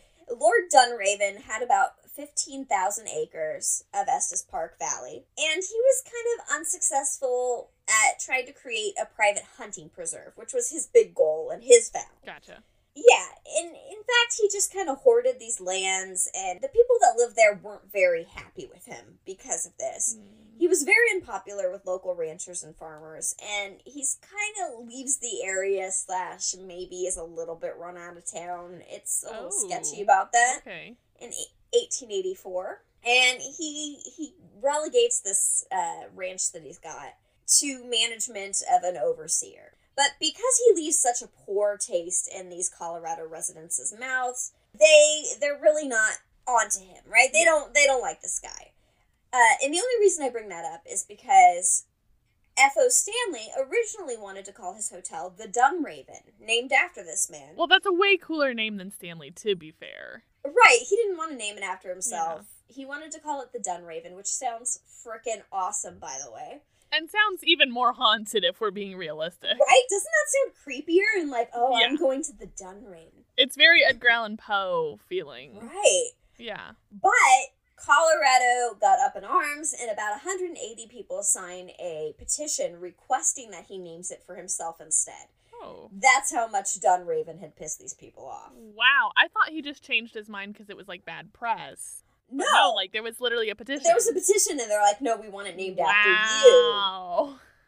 And he's like, well, well, okay. If you insist. If you insist. So, the main hotel and concert hall were completed in 1909, and the manor was completed in 1910. Now, he built a concert hall because his wife Flora was an avid pianist. Um, and he wanted a place where her where she could perform for her inner social circle, as well as little banquets could be held um, of private guests. He really wanted to make that space her own. And it is, in fact, one of the most haunted areas in the hotel, which we'll talk about Oh, in, in okay. a little bit. Um, but I just think that that's kind of sweet that he was thinking of her enough to buy, you know, build her a Yeah. little, a little concert hall for for her to perform. It's sweet. Um, that is very nice. and to bring guests from the nearest train depot in the foothills, which was located in the town of Lyons, Colorado at the time, his car company produced a fleet of very specially designed steam powered vehicles that he named mountain wagons. okay. They seated multiple passengers, and basically, these mountain wagons would meet you at the train depot, and you'd be ushered into a Stanley Steamer mountain wagon and trekked up the mountain to his gorgeous resort that is not named the Dunraven. Listen, this guy is just he's an empire. I mean, he takes you in his car to his hotel, which after you leave, he cleans up with his Stanley steamers. Like Um, what? No, no, that's a different Stanley Oh, steamer. But I don't know that it isn't related in some regard. Oh, okay. I thought it That was that's one thing I didn't look into very much. but Okay. probably should have. So his Stanley steamers were cars. Oh, I thought it was vehicles. I thought it was the same. I thought they drove up in their steam car and steamed your carpets. You know, I don't know if that's technically now one of those things where it's owned by the F.O. Yeah. Stanley Company that they just gave a nod to the origins, or if someone was just like, haha, it's steam powered, let's name it after this old steam. All right. I don't know. All right. Maybe I'll look that up at the end and we can have some resolution. We'll there. take some liberties with it. But either way, this guy's got a whole whole market. Oh yeah, he's he's like killing it. Yeah. So so you get trekked up in these mountain wagons that were quite a visual treat as well. yeah. And let's go to 1926. He decides that he's going to sell his hotel to a private company, incorporated for the sole purpose of running it. The venture failed, so around 1929, Stanley purchases his property out of foreclosure and sells it again. And in 1930, He sells it to Roe Emery of Denver. And in 1983, the resort was only open during the summer, shutting down for winter every year. So the presence of the hotel and Stanley's own involvement greatly contributed to this growth in this area. Mhm. And Estes Park starts growing, and, and more people are trekking out there. And it even leads to the creation of the Rocky National Park, which is five miles away from this. But I bet you're wondering, okay, this is this is all very good and cool, but where's some of the ghosty ghosts, right? Let's let's kill some people. I probably shouldn't have audio of me saying that. Well, there was a tragic trad ugh, tragedy that happened. Sorry, Okay. I tried to say tragis, travesty and tragedy at the same time. I think just we had this a couple weeks ago too with your uh your brain thing that happened. Yeah, I know. Um, You really like combining those words, and I'm here for it. I think that's maybe just the new word that you make. It's like grool from uh, Mean Girls. oh yeah, yeah. Maybe that's Yeah, just my word. yeah. I don't know. My brain certainly likes to smash those things together. I like it. A tragedy. So basically, the first thing that happens is a gas explosion. Okay. Now, this Stanley Hotel was one of the only buildings in the area to be powered entirely by electricity. However, there was a lack of available power that induced the installation of an auxiliary gas lighting system in June of 1911. So on June 25th, which is the day after the pipes have been filled with gas, an explosion occurs, right? So the story behind this is a maid goes into a room and she goes to light one of these gas powered lights, um, and the gas has been leaking, and an explosion just happens. Right, the maid is terribly Yeah. injured, and the structure is entirely damaged. She lived. She lived, and Wow. this is a kind of. I gotta give it to F.O. Stanley at the time. You know, this was a time when you weren't really expected to take care of people that were injured Right. in at your factories and stuff. yeah. But he he actually took great care of this woman. Um, I believe he went as far to offer her like a, a financial settlement, and then he took care of her hospital bills, and he said she had a job there as long as she wanted. Okay. I mean, maybe it's not the same as retiring her and putting her up, but back in the day, that was yeah. That was a uh, pretty good. Man, I don't even know if you want to live through something like that. That being being the catalyst to that kind of explosion sounds so intense. Right, and it really damaged the structure. I'm Yeah. very surprised this woman lived. Um, she was the way it was described is she's blown back and kind of protected in a sense. Oof. Yeah. So when the Stanley Hotel was built, it was built at a cost of five hundred thousand dollars. Um, and this is I'm going to read a little bit of a, a newspaper article here Uh-huh. about the initial explosion. It was partly wrecked last night by an explosion of gas. Eight persons were injured, one seriously. None of the guests were injured. Elizabeth Wilson of Lancaster, Pennsylvania, a hotel employee, was hurled from the second to the first floor, and both ankles were broken. The other seven are Negro Oh. waiters. Oof. Okay. Like once again, quoting directly from Yep. this, so please, Yep. please don't. Thanks, 1920s. Yeah. Yeah. Oh, and by the way, the other seven people, like, way to just kind of throw that in there. Yeah. Ugh. Don't love that. Man, both the the the second to the first floor is intense. Yeah, and uh, big enough to break both ankles. Yeah, like Jesus. So the maid's name varies in different accounts. Um, some call her Elizabeth Lambert. Elizabeth seems to be the name that's most common in this, though. Yep. So, um, the most comprehensive and detailed article on the incident appears in June 29th in the Fort Collins Express and seems to be the most accurate, Yeah. positively refuting that the maid had been hurled from the second to first floor. Hurled. God. Yeah. Maybe. so that's one accident that happened, and that cost about ten thousand dollars of damage at the time. Uh, which back in the day, I mean, that's that's It was ten thousand dollars. Then then money. yeah, then money. Oh shit, that's like a bajillion now. Yeah, um, it is noted here that a couple waiters also sustained slight injuries. One suffered a dislocated hip, and the other was struck across the face by a flying plank. E. Oh no. Right? Like a flying piece of wood just bitch slapped him. Poor guy. Right.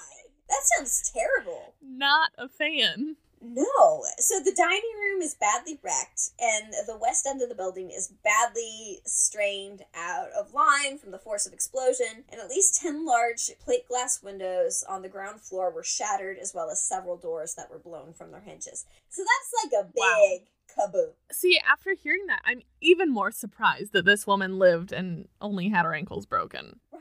Like, that's human beings are more delicate in many ways than a plate glass window. Right, and she only broke two ankles. I mean, she's probably like had other bruising, contusions, and, and yeah, all that. But wow, like I don't know how you're not just like obliterated. Right, that's that is the question. So the Stanley Hotel has multiple buildings, like I spoke of earlier. Um, there's the main building, the concert hall, and the lodge. Um, let's talk a little bit about our boy Stephen King's ties to it. Yeah, let's do Okay. it. Okay. So in 1974, he had a brief residency in Boulder, Colorado. Stephen King and his wife Tabitha decide that they're going to spend a night at the Stanley Hotel. The visit is known entirely through interviews given by Stephen King at the time, Yeah. in which he presents kind of different narratives on the experience. So at the time of his visit, he was writing a book um, with the working title Dark Shine, and it was set in an amusement park, but he really wasn't satisfied with the setting. So, on the advertisement of locals who suggested a resort hotel located in Estes Park, which was about an hour's drive to the north from them at the time, they decide, okay, let's go, let's check it out, and we'll see, you know, maybe this could be a good setting, maybe we can get some inspiration. Yeah. So he checks in just as other guests are checking out uh, because the hotel was getting ready to shut down for the winter seasons. Now, at the time in the 1970s, the Stanley was it wasn't falling into disrepair, but the money had kind of gone and it wasn't Yeah. the booming establishment that it is today. So when everybody leaves for the winter, it's it's pretty vacant. It's a large property. Yeah. Um and it's it's creepy. Well, and just, I mean, being in the mountains, surrounded by snow, where the snow deadens all the sound, like it, it feels very isolating. I've been to Colorado in the winter, and it, it feels Yeah, there's something so alone. to it, right? In the air, even. Yeah. So after him and his wife check in, his wife goes to bed, Mhm. and Stephen King roams the halls and goes down to the hotel bar. He has a couple drinks. Who is served by a bartender named Grady. I gotta say, I've been to the Stanley Hotel, and they've Yeah. got some amazing bartenders that are just great people down there. Right on. Highly recommend if you ever go talking to them. Yeah. I'll tell you a little bit more about my experience as we go on here. Okay. Um, but the bartenders are definitely some peak, some peak Stanley Yeah. Hotel activities. Were they actually there? Or were they figments of your imagination? Do you think if they were that great? Oh, they were definitely there. Okay. Yeah, I right. mean, I, I got, I got kind of buzzed. They were there. so he decides after a couple drinks from the bartender Grady that he's going to return to his room. Mhm. And he was staying in what is now the famous room 217, the most popular room at the Stanley Hotel. Yeah. So his imagination is fired up, having been in this abandoned hotel and going to have some drinks at the bar with this bartender. And Mhm. it's kind of in a remote location and no one's around. It's so big and it's just eerie, Yeah. So when he goes into the bathroom and pulls back this pink shower curtain for the tub, which had claw feet, it was a claw foot tub, really nice. Lovely. I will say they do have some nice uh, bathing facilities. He thought, oh my god, what if somebody died here? And at that moment, it's quoted that he said, I knew I had a book. Yeah. So he's interviewed many times on this, um, and he talks about how this really fueled what was later to become The Shining. hmm Um, speaking of The Shining, not only did it kind of serve as the Overlook Hotel's inspiration, in the uh, 1997 TV miniseries version of The Shining, hmm uh, the Stanley Hotel also made an appearance. Now, a lot of people, when you think about the Overlook Hotel, what's a main feature that comes to mind? Well, That gigantic maze, right? The labyrinth? the and the the topiaries, if you're going off the book. Right, exactly. Um, that is not part of the Stanley Right. Hotel. However, the Stanley got so many requests from visitors wanting to see the hedge maze Mm. and the topiaries that they decided to grow one. I mean, So, that's like when- free marketing. Stephen King really hooked you up there, guys. Uh, Right, he kind of is credited in some places as even saving Yeah. the Stanley Hotel at the time. Absolutely. Uh, when I was there, they were still working on this hedge maze. Mm. It was not very tall. It maybe came to my a little bit above my knees. Well, we all start somewhere. I think our podcast only comes a little up past our knees. I don't know. I think we're an ankle to shin. Uh, two broken ankles. Two broken ankles is where it. Yep. So yeah, it, they decide to grow their own hedge maze because they get so many requests. Yeah. Now let me ditz a little bit on the Stanley Hotel at this moment Okay. because, like I said, I visited there Yeah. for a hotel that has this massive history and is known to be one of the most haunted hotels in the world. hmm They really try to steer away from the hauntings there, and I did not like that to the extent that a lot of their waiters aren't really allowed to discuss it. Mm. They do have haunted tours um, that they do, and they do rent spirited rooms, Yeah. which is their term for rooms that have a higher haunting Per capita. per capita. They even have an on site psychic. However, they really try to push their reputation elsewhere. Now they're trying to Yeah. seek to be a wedding venue.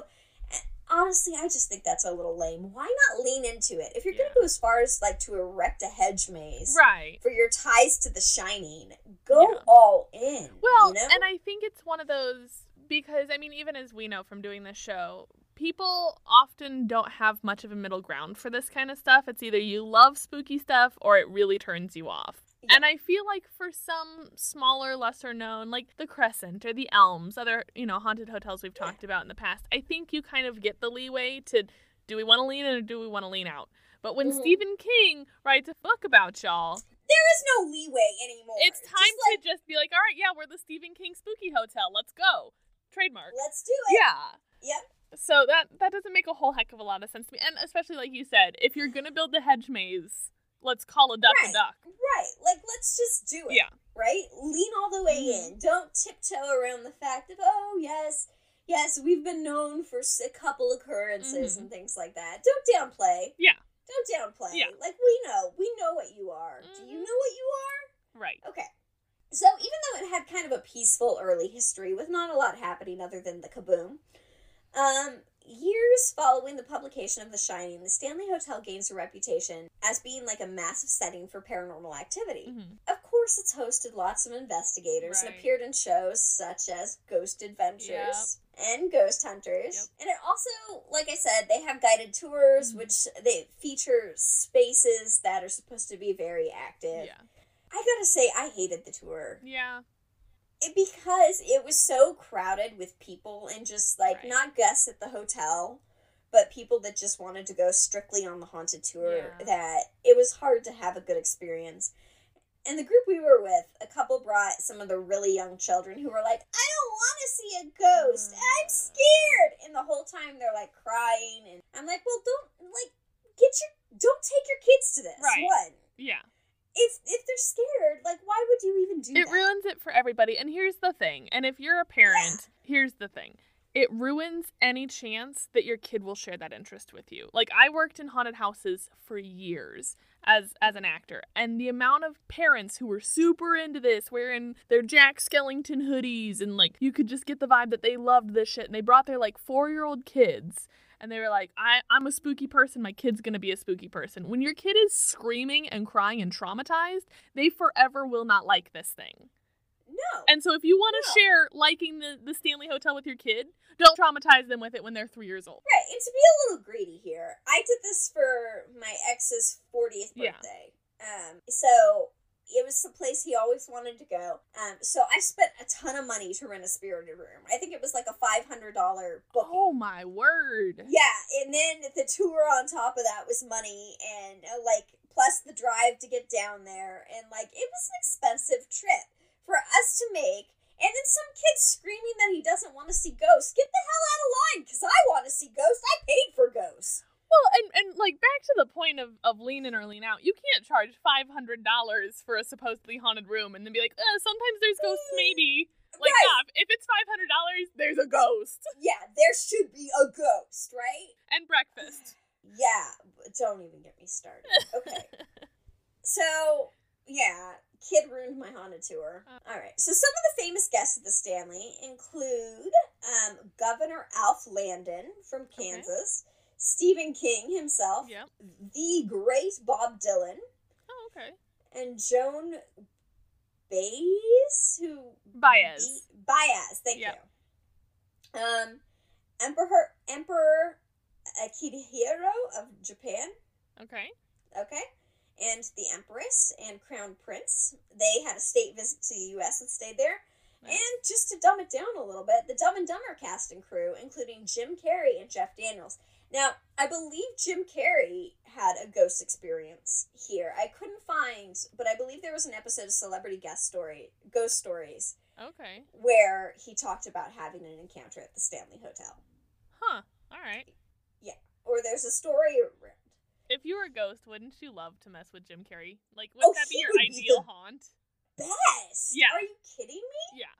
That would be fantastic. He- I Jim Carrey would be my ghost target market. Yes, I Yeah. agree. The Yeah. facial expressions alone. Oh man. yeah, the sounds he would make, the weird one eyebrow at a time situation. Yeah, he's Oh, he's the perfect haunt. Fantastic. Yeah.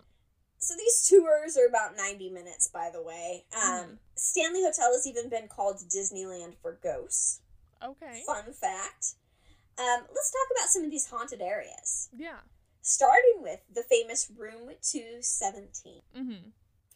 which is the most famous room in the Stanley Hotel. Like I told you, this is where horror writer Stephen King spent the night and got his inspiration for The Shining. So you can spend a ton of money and soak up that same rocky mountain views that he got when he stayed there. And the room has a library of Stephen King novels. Once again, if you're gonna lean in, lean in Yeah. all the way. Yeah. Come on, don't just Come- make it the Stephen King room and then be like, no ghosts here. Yeah, no ghosts. Um, this room is thought to be haunted by Elizabeth Wilson, Okay. uh, the maid who broke both of her ankles during the fire. Okay. Apparently, she seems to be a regular in the room. Guests have reported that items are moved, their luggage comes back unpacked, and lights are often turned on and off. Okay. And she's very old fashioned. In fact, she doesn't like it when unmarried guests shack up together. Oh, Elizabeth, get over yourself, love. So, some couples have reported feeling a cold force come between them in bed if they're unmarried and staying in the same room. Oh my god, that's brilliant. Okay, next is the vortex. sure, why not? All right, yeah. So, from an architectural standpoint, the staircase between floors in the hotel's main guest house, it's gorgeous, Rue. Mhm, It, it yeah. really is beautiful. But this area has also been dubbed the vortex. It's a natural spiral of energy. Um, and they even go as far as to call it the rapid transit system for ghosts Oh, that are known okay. to haunt the hotel. You know, there's Okay. a very famous picture that was taken there of a woman in Victoria an era dress and a little Mhm. boy standing on the staircase. Mm, I think I've seen that one. Yeah, I'm sure you have. Um, it's said to be known where a lot of ghosts will materialize. There's a haunted mirror they say that you can see F.O. Stanley's face and sometimes his wife Flora's face in, Okay. um, as well as a few other spirits. Um, yeah. one thing I'll say about this staircase, it's amazing after people leave the hotel. But there are so many tourists that aren't staying at the hotel that are allowed to just wander that it really kills the vibe in the daytime. It's hard to like sit on the stairs and really enjoy looking around and Yeah, I get that. yeah, but it is a cool staircase and after everybody leaves, it's it's pretty cool. Let's talk about the concert hall that F.O. Stanley built for his wife Flora. This is where your ghost tour begins. Fun Okay. fact. Um a lot of people say there's a ton of paranormal hubbub that happens in this room. Mm-hmm. Uh, Paul, who is one of the well known ghosts haunting the Stanley, he was kind of a jack of all trades around the hotel and a fix it up guy. Yeah. But one of his duties included enforcing a strict 11 p.m. curfew. This hotel sounds not very fun, guys. like, unmarried people can't do what they would like to do in their own room. Now we can't stay up after a Like, come on. Am I at Girl Scout camp or a hotel? hey, this isn't Jack What's His Name's house where you can just grope Mrs. What's Her Name behind the curtain. Okay? There's class. This is a Uh, classy place. I guess. So, one of his duties would would be enforcing this curfew, right? hmm So guests often hear "get out" being uttered late at night.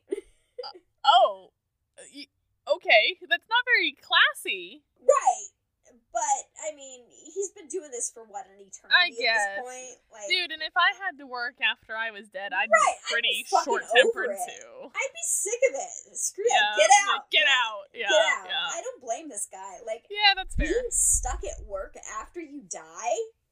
Ugh. Well, And you know, actually, I, I kind of I, I recant my statement about Elizabeth a little bit too. Is like Okay. if you're watching these unmarried people get down to business, and you're like, dude, I'm a freaking ghost trapped here. Like, I bet she wants to get down to business too. I Maybe she does. I think she's maybe just envious. She's like, hey now, or maybe her cold presence is like, nah, either it's the three of us or none of us.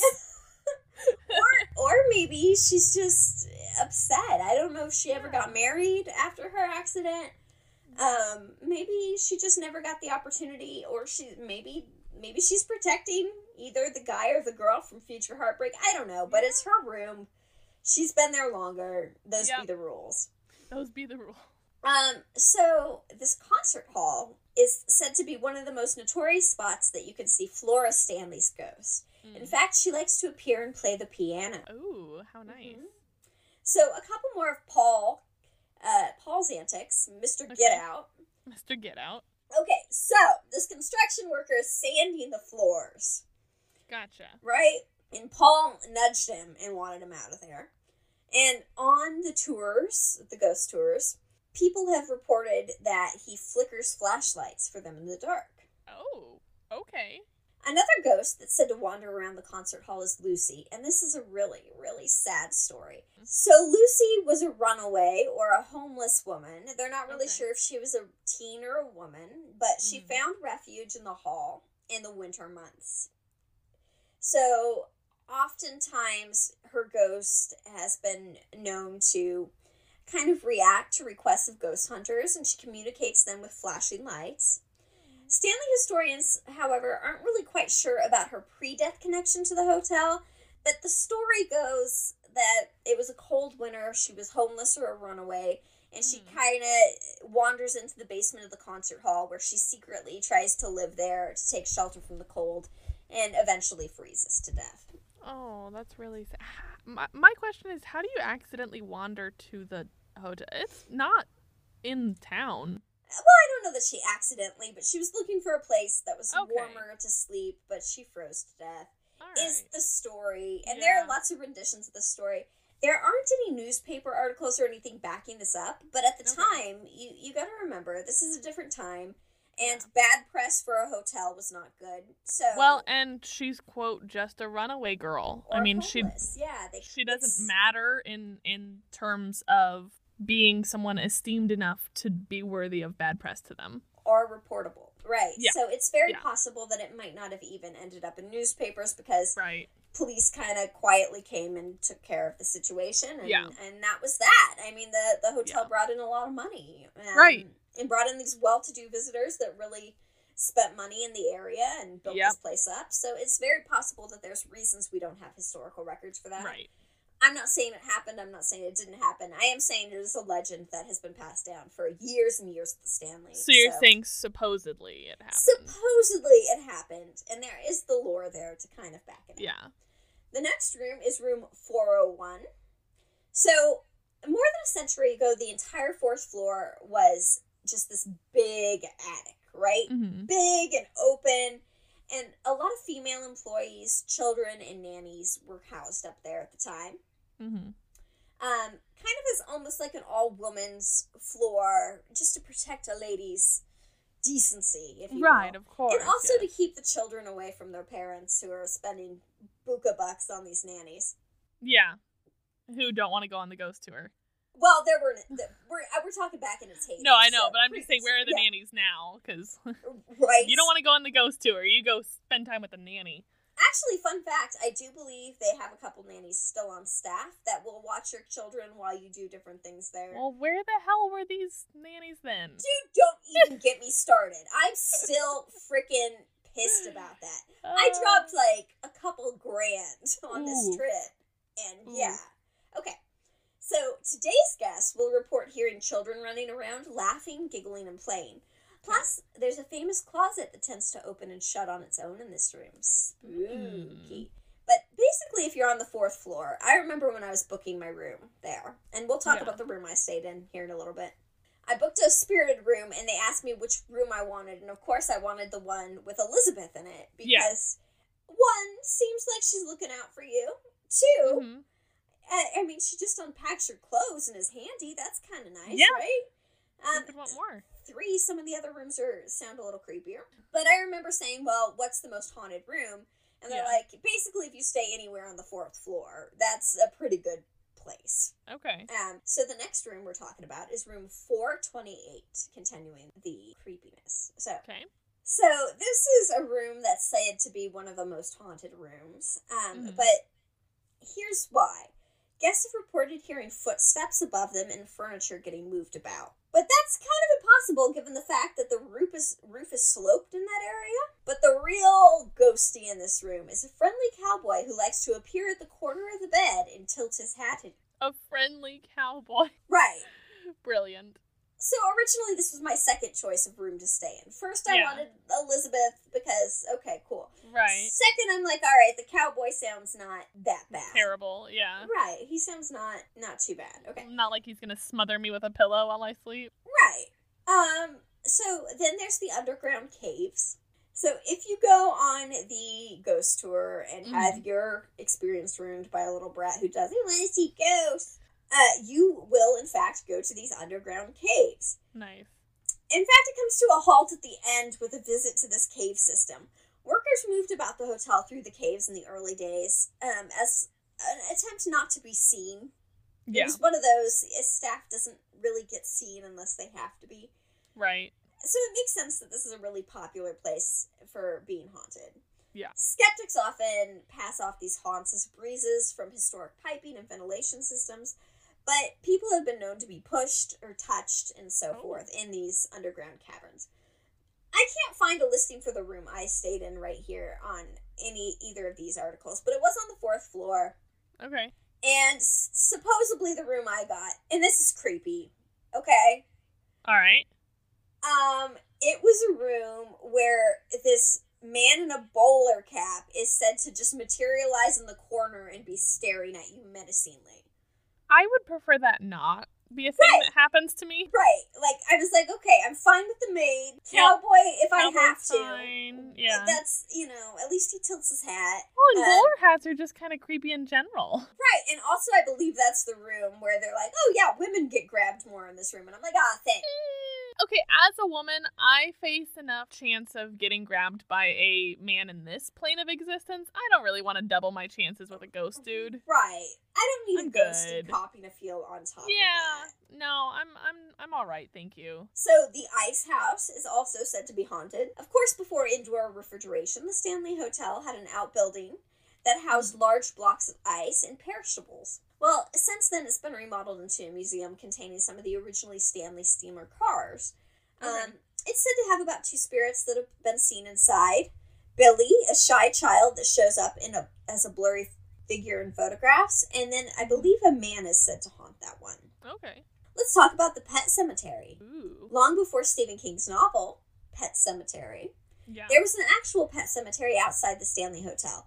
Although I will say, like, as far as pet cemeteries go, it's pretty freaking small because there's two beloved pets that are interred there. Yeah. They too like to make their appearances around the hotel. Oh. Cassie is a good girl, and she's a golden retriever. Okay. And Comanche is a fluffy white cat. Aww. Both have been seen and heard around the property quite a lot. That's precious. some people report hearing a dog barking at night. Um, some guests report having things like fall off their their nightstands or whatever, Okay. thinking like a cat would like push Yep, it just or a pushing stuff, ghost. um, both have been been spotted. Okay. So that's a little rundown of the historic Stanley Hotel. Of course, in addition to all these ghosts, you are very likely to see F.O. Stanley and his wife Flora appear at different points in the hotel. Many like to say that he's checking up on the hotel. He's been known to materialize and tell staff who weren't working to get back to work. Flora is known for playing the hotel piano in the main lobby as well as the concert piano in the concert hall. Very Um, and she's been known to see be seen straightening things around the hotel as well. Um, one thing to note is that the hotel has all a lot of original furnishings and accommodations. Um, it does not have heating. Oh, okay. Yeah, the most the place I got really creeped out was the bathroom in the room I was staying in. I just Yeah. never felt alone there. I didn't take a shower in there. Wow. I wasn't. I wasn't like feeling it. Okay. Um, so should we take a little peek at how much a spirited room goes Let's for? Okay, I'm on their website and I'm going to go to the book now section because they don't just like tell you about it. Yeah. And also, I don't believe they have a list on their website that tells you Which rooms? like which rooms. You you Dude, just pay for a lean in or spirited room and then you can request which room you want and they'll try to make that happen. But more than likely you're going to just end up with, you know, Whatever. Yeah. whatever. So, let's pretend that we're supposedly taking a vacation. Let's go on a vacation. Yeah. Let's go on an imaginary vacation together. COVID's not it's not real. COVID. and- yeah. And we're all going to take a little mind vacation and see how much things go for. God, I wish. Okay. So, $479 for a Spirited King room. Okay. Yeah. Yeah. But once again, you just kind of request what room you want and maybe you can get it, maybe not. A little out of my price range, but you know, good Yeah. for them. Um, for a classic king room that isn't haunted, you're looking at about $419. So really, it's not that much of an upcharge to have a little ghosty ghost. Sixty dollars for a ghost. Okay. Yep. So that, my friends, is the Stanley Hotel. If you want to get haunted or also disappointed, feel free to go there. Um, I, I really feel, and this is just my personal opinion of having stayed there and spent a lot of money. I feel like it would be best if you didn't stay at the hotel. If instead you went and did the tourist thing, because I don't think I got anything out of actually staying at the hotel that I wouldn't have gotten from just being a tourist staying somewhere else visiting. Yeah. Um, like I said, the hotel is so overrun with tourists rather than Right. people that are actually staying there, which are also tourists. I get it, I know. Yeah. But uh, if you're paying that much money, I feel You like you should have a more inclusive experience. experience. Um, I will say the restaurant was phenomenal. Our Yeah. service was always great, Nice. but finding people that could talk to you about the hauntings Yeah. it was harder. So I got some great pictures. Maybe I'll post them in the Facebook or Instagram. I'll send some to Rue too. Definitely. Um, and you can see our Stanley Hotel experience. Love it. Yeah, I I've been really close to it. I've just never made it there because I it's been one of those things where it's like it's out of my price range to stay, and since it is an operational hotel, I feel weird just going to go. Going to go right? Like, Yeah. like hi. I would recommend that over staying there, honestly. Yeah. because you're gonna get exactly if you're a ghosty Yeah. person, you're gonna get exactly that. Yeah. You know that experience regardless. Why Yeah, pay I feel like I I feel like I would at least need to pay for a ghost tour because I don't know. It's always just felt weird to just like go for free and just be like, "Can I use your bathroom?" I guess like. I feel like I need to contribute something, no, and, and have every to time go that to I've the ghost tour. yeah, every time that I've been in Colorado, it's ended up being kind of like quick, quickly Yeah. planned, and and the Stanley books up in advance. It does. It really does. I had to book my So. room. I think about four months in advance. Yeah. So Yeah. it was all of all of my Colorado trips since I lived eight hours away was like, oh, you want to go to Colorado in like two weeks? Yeah, sure, Yeah. let's do it. Yeah. Right. Yeah, and by that point, I, I think I looked once and I was like, yeah, that's not happening. Uh, so Stanley Hotel. Ruth, Yep. should we tell them where to find us? I think we probably should. We're on Facebook, Instagram, and Twitter at supposedly pod, and also YouTube. Oh, we keep yes. forgetting that we're on YouTube. We're on YouTube now. Yeah, please email us at supposedlypod at gmail.com if you have any stories that you'd like us to cover or if you have any paranormal things. Yeah, experiences. We do want to start doing more listener episodes and we'd love to Yep. tell your stories. In addition to that uh, i just want to throw it out there that our instagram hit 100 followers. Talk about that again. Um, and we're really proud of that but we are always looking for more. And Yeah. As always, please like and give us good comments and thumbs ups and five stars on whatever streaming platform you listen to us on. It really helps other people find yeah. us. And and the most helpful thing you can do is just send this to a spooky friend of yours, someone else who's into this weird, true crimey, paranormal, mysterious stuff that you are. yeah, share it with a friend who might like this it. Podcast and talking to you guys every week. So um, share it with a friend Yeah. and keep our motivation up to keep doing this thing because this is the best part of our week. Literally. And happy haunted holidays. Happy haunted holidays from us here at Supposedly. Yay.